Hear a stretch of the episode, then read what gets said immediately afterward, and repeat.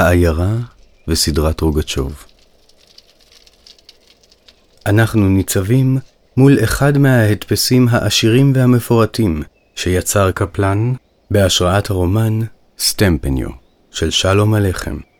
בהמשך נדבר על האופן בו יצירתו של שלום הלחם היוותה השראה למרבית יצירותיו של קפלן, ועוד נקדיש גם מקום לדבר על היצירה סטמפניו. אבל עכשיו, בעודנו ניצבים מול הדפס מפורט ומלא חיים זה, ראוי אולי להקדיש כמה מילים לאותו יישוב ייחודי, שנקרא באותה החיבה בה אנו זוכרים את משלב של סבא, השטטל. שכן היא תופסת מקום חשוב, הן בכתביו של שלום הלחם, והן ביצירותיו של אנטולי קפלן, ששנות ילדותו בעיירה רוגצ'וב היו דומות מאוד לחיים בסיפורי היהודים על השטטל. עיירות יהודיות אלו, שהתפרסו על פני כל מזרח אירופה מהמאה ה-17 ואילך, נהנו משגשוג במהלך המאה ה-18, והיו אוצר של תרבות יהודית ויידית. החלו את דעיכתן במהלך המאה ה-19. הן הודות לדורות צעירים שעזבו את היישוב לטובת הבטחות העיר הגדולה, והן בעקבות עלייה כואבת של פוגרומים ופרעות שעשו בהם קלגסים, במיוחד בימי שלטונו של הצאר אלכסנדר השלישי.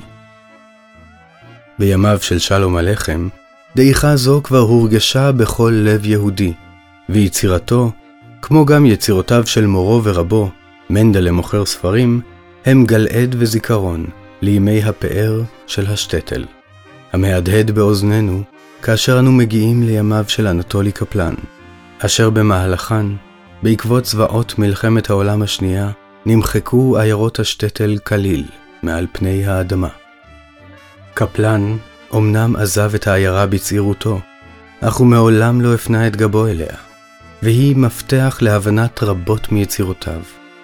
כך, אם נפנה את גבנו אל העיירה, ונבחן את הסדרה התלויה בדיוק ממול העיירה, נמצא סדרת תחריטים, אותן יצר קפלן בשנות ה-70 לחייו, המתארת בקווים עדינים ורקים, פרטים שונים מחיי היום-יום של השטטל.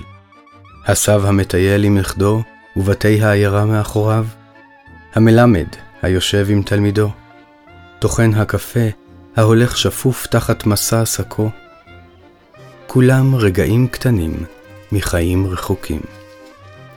איורים מחיי השטטל ליוו את יצירתו של קפלן עוד מראשיתה.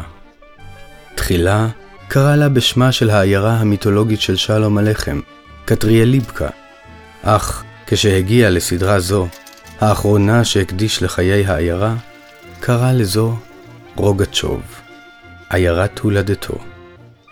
כך התוודה בסוף ימיו, שבתוך כל אותן עיירות שצייר במהלך חייו, מסתתרת גם העיירה היהודית הקטנה, ממנה בא.